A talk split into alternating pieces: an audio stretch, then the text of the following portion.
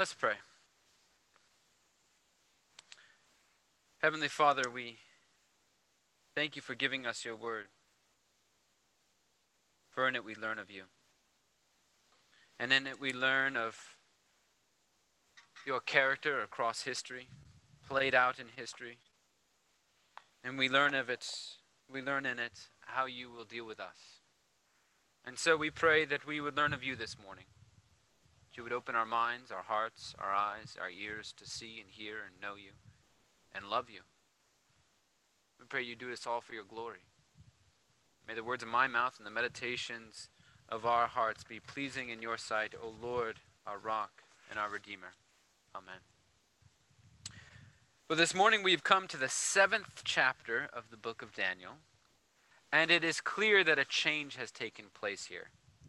Chapters 1 through 6 contain court tales that explore the possibility of God's people living in a foreign and hostile country, and the outlook is generally positive.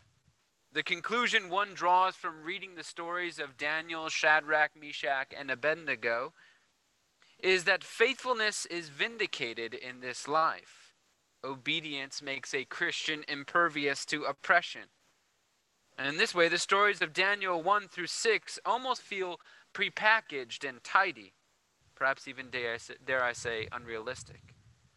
Yes, Daniel and his buddies were thrown to the hungry lions or into the raging furnace, but they always emerged unscathed and were subsequently uh, elevated to high posts within the foreign government that had once opposed them. Their obstinacy in faith never went unrewarded, but was actually rather admired by the pagan king who would end up surprisingly expressing support for the God who had previously made him feel threatened. The patterns of these stories together offer an affirmative answer to the question that the book of Daniel is attempting to answer Can God's people live faithfully in a foreign and hostile land? And chapters 1 through 6 say, yes, they can. And Daniel and his friend are prime examples. But beginning in chapter 7, the, the neat and, and tidy stories of the first six chapters are threatened by the apocalyptic visions that fill up the last six chapters of the book. And what we will find in chapters 7 through 12 is that vindication for the faithful is still promised, but not necessarily in this life.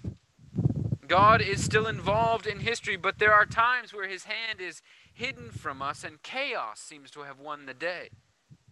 If you are looking for vindication, then you will need to set your hopes not on this life, but on the one to come. These last six chapters of the book of Daniel are much more pessimistic than the first six chapters. But the two do not contradict each other. Rather, when taken together, they provide a, a fuller picture of the life of faith in this world.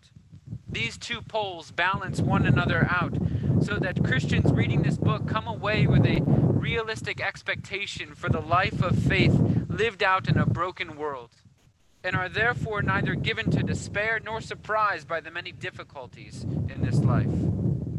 Throughout Scripture, we, we see this sort of balancing act taking place. The positioning of, of Proverbs and Ecclesiastes back to back is a prime example.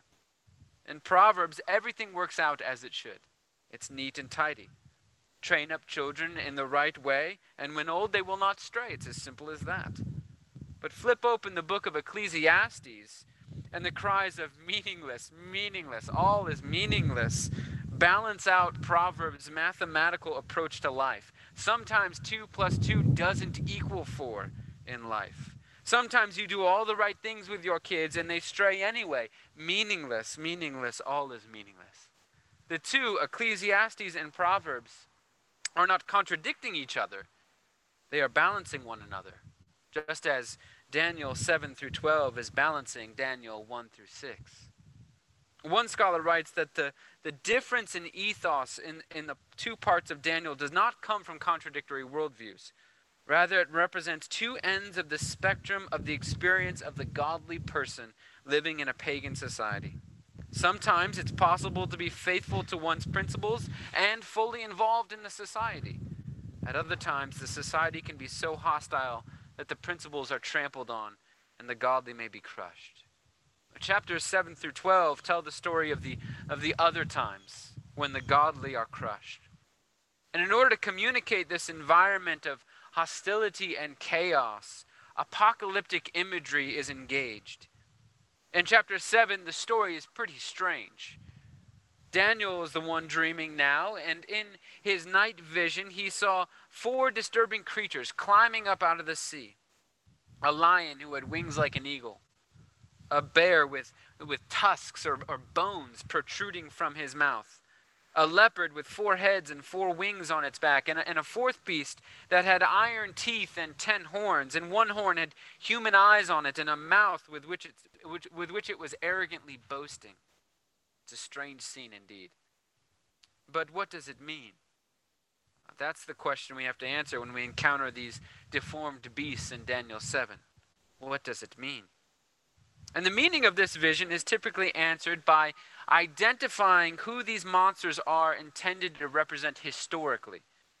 And this is understandably a common approach because when Daniel pursues an explanation for his vision, he's told in verse 17 that these four great beasts are four kings that shall arise out of the earth. And so the search is on to match the beast with the king. And it's a topic of de- debate among scholars, but the, the winged lion is typically identified as, as Nebuchadnezzar in the king, kingdom of Babylon. The, the tusked bear is typically identified as the kingdom of Media. The, the four headed and four winged leopard is typically identified with Persia. And the unidentified but equally terrifying beast is typically identified with Macedonia. And with the four beasts matched to their corresponding kingdoms, the conversation about the meaning of this passage is able to shed the disturbing visions and, and turn instead to a, a much more manageable, less evocative topic of kings and kingdoms. The form in which these kingdoms are introduced is discarded once we know the referent to which these ghastly monsters are pointing, and we more comfortably discuss Babylon, Media, Persia, and Macedonia rather than having to try to find meaning in the vision of deformed animals coming up out of the sea. But if the goal was merely to get us to talk about the historical kingdoms of Babylon, Media, Persia, and Macedonia, then why introduce them in this way? Why engage the apocalyptic and include descriptions of deformed beasts emerging from chaotic waters? This apocalyptic imagery is employed because there's value in the form of it itself. One scholar explains the individual images in the visions are not like the ciphers in a code whose meaning is exhausted once the code has been broken. Symbols draw on the images, ideas, and stereotypes of a culture and their associated sentiments and values. Therefore, they carry resonances and have a, a feel about them that simple ciphers do not have. And as a result, they have an evocative quality that goes beyond any simply, simplistic this is that interpretation. The images of these apocalyptic animals aren't to be tossed aside once we once we decipher the historical referent for each animal, because there's value in the imagery itself. It evokes something from you. These apocalyptic images, with all their cultural significance, elevate the history of Daniel 7 to the level of theology. As one scholar writes, the essence of the vision is not a series of predictions about historical events, but a theology of history. What is being communicated here is not a historical timeline, but a treatise on the sovereignty of God throughout all of history. The question that Daniel 7 seeks to answer is not who are these animals, but who is this God? The goal of the Christian reading Daniel 7 is not to plot out a history and so become predictors of the future but to be reassured that we belong to an eternal God who is stronger than all the most intimidating forces of evil in this world, even when that evil feels ultimate and is allowed to arise and devour many bodies, as the bear was commanded to do. But in order to grasp the theological import of these disturbing images, we must consider how that how uh, their original audience, the ancient Near Eastern world, understood them. One scholar writes culturally based symbolic imagery communicates in ways beyond what can be expressed in simple prose. The symbols carry a color, a feel, an emotional charge that arise from their cultural role. This makes them a powerful form of communication within their original context, but a puzzling one outside of it.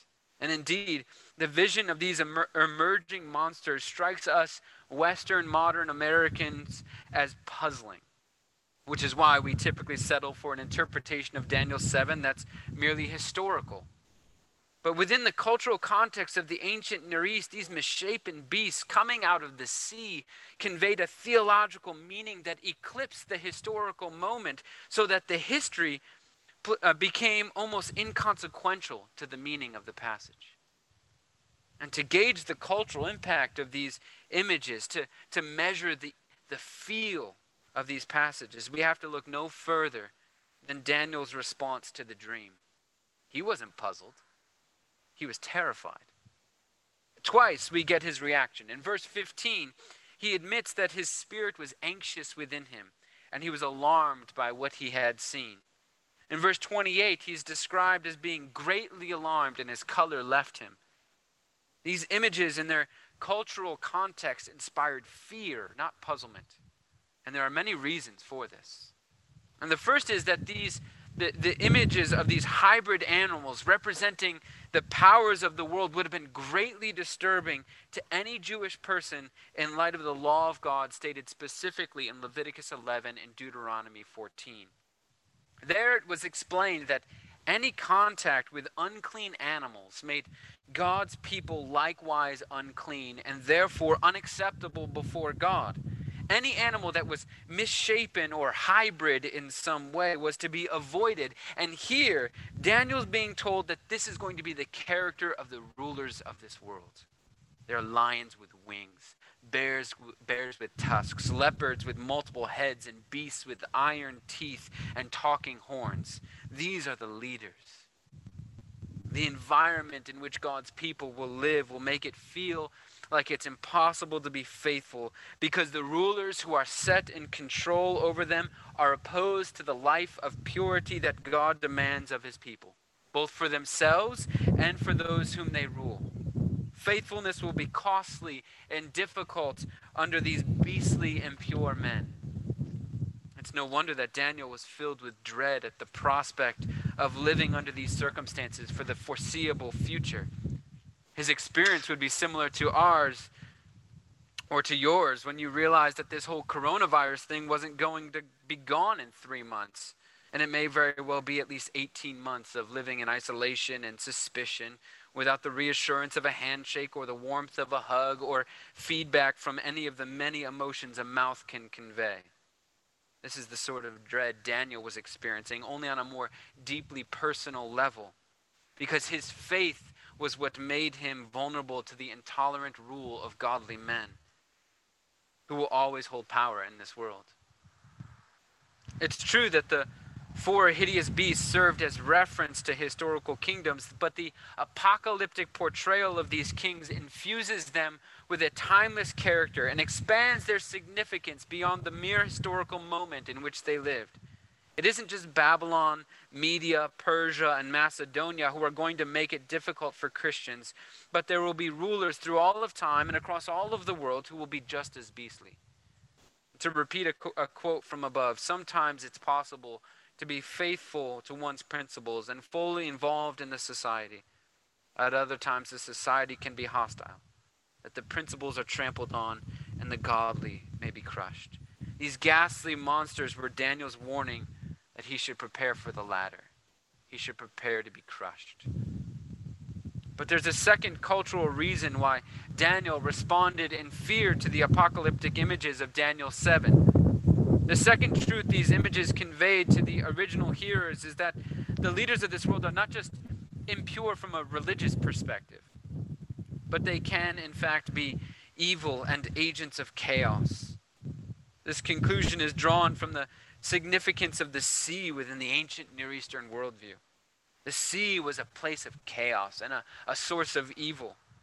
One scholar writes that the sea was the domain of all that is opposed to God. Residents of the ancient Near East were terrified of the ocean. It's filled with dangerous creatures, creatures that are opposed to order and the sanity of God. But in Daniel's dream, the boundaries of the oceans are no longer holding these creatures back. Evil and chaos are creeping into the world, influencing everyone from the common person to even those who fill the highest seats of government to live, live lives in opposition to God and to his people.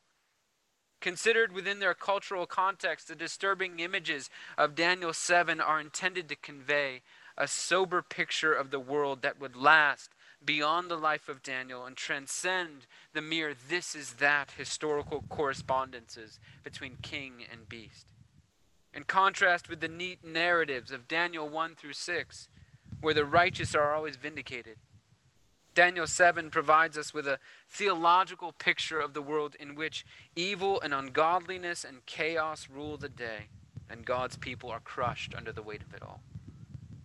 This is the world in its broken state, which we currently live in as Christians. At times, faith comes easy, and at other times, life feels unbearable. And it becomes impossible to believe in a God who's both good and powerful fluctuations between these two poles can happen at the, the corporate level where we're all struggling together, or more often at the personal level, where one person may be feeling comfortable in life, but the person sitting right next to you, just six feet away, is trying not to drown and give up hope. Daniel 6 7 makes room for this person with its honest albeit forbidding view of life in this broken world that at times feels as though chaos has carried the day. But Daniel 7 is not without hope altogether. Because even the bleakest moments in the Christian life are not without hope altogether. There is hope to be had for the present and hope for the end. And Daniel 7 gives us cause for both kinds of hope. And the first kind of hope, the hope for the present, is woven subtly into the vision of the monstrous creatures. Each of these creatures, terrible as they are, do not act independently of God. The first creature, ferocious as a lion and swift as an eagle, has its wings plucked from it and is humbled so that it assumes the unimposing status of a mere man who walks on two legs.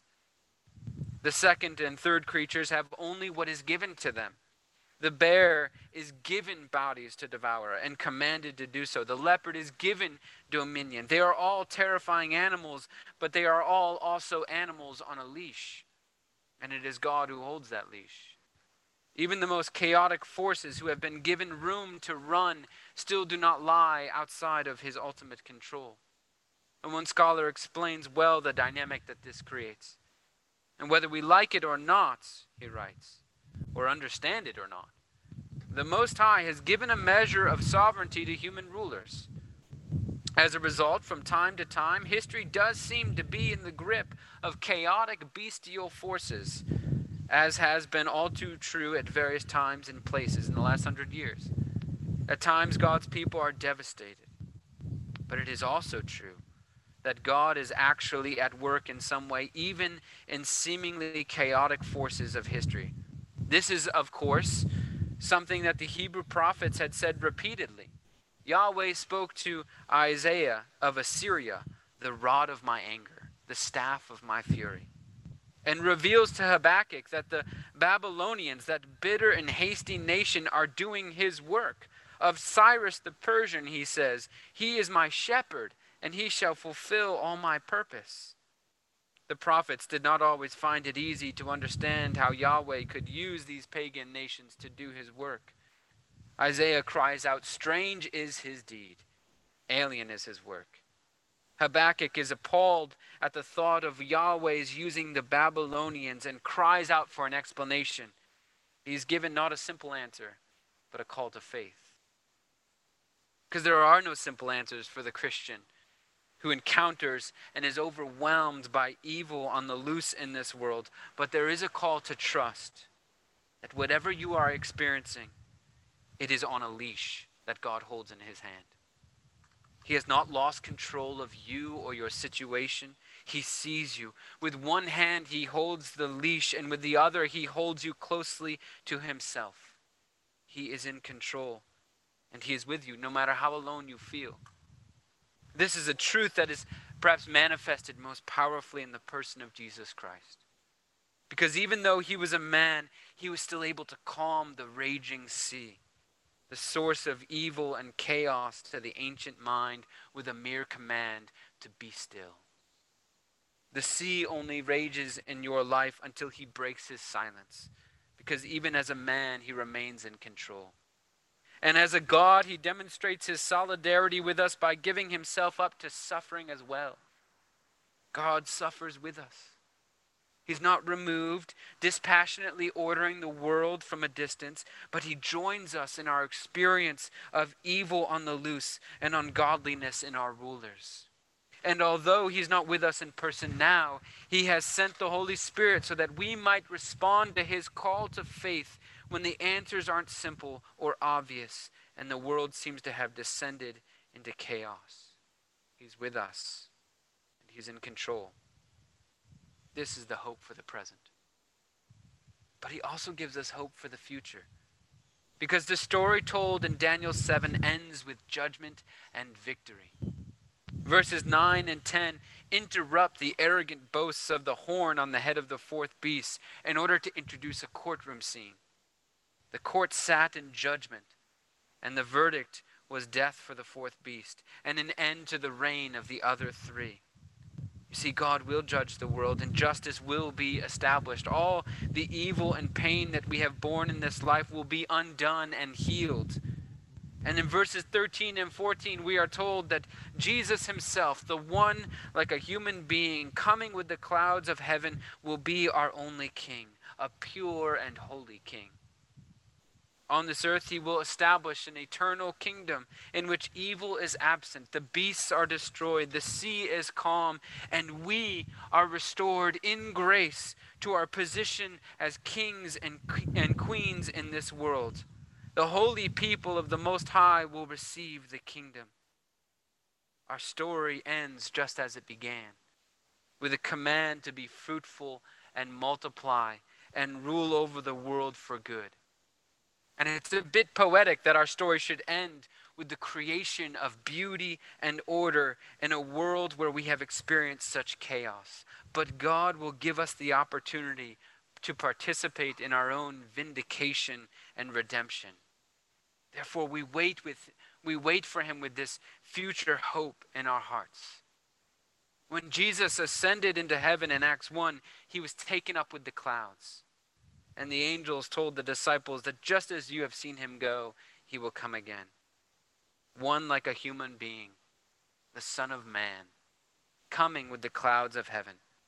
He will come to the Ancient One and be presented before him, and to him will be given dominion and glory and kingdom and kingship that all peoples, nations, and languages should serve him.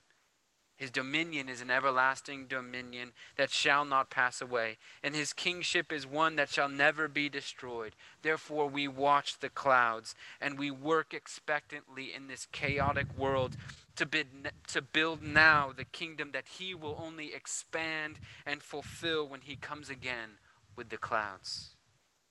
And so we look to the clouds and we say, Come quickly, Lord Jesus. In the name of the Father, and of the Son, and of the Holy Spirit. Amen.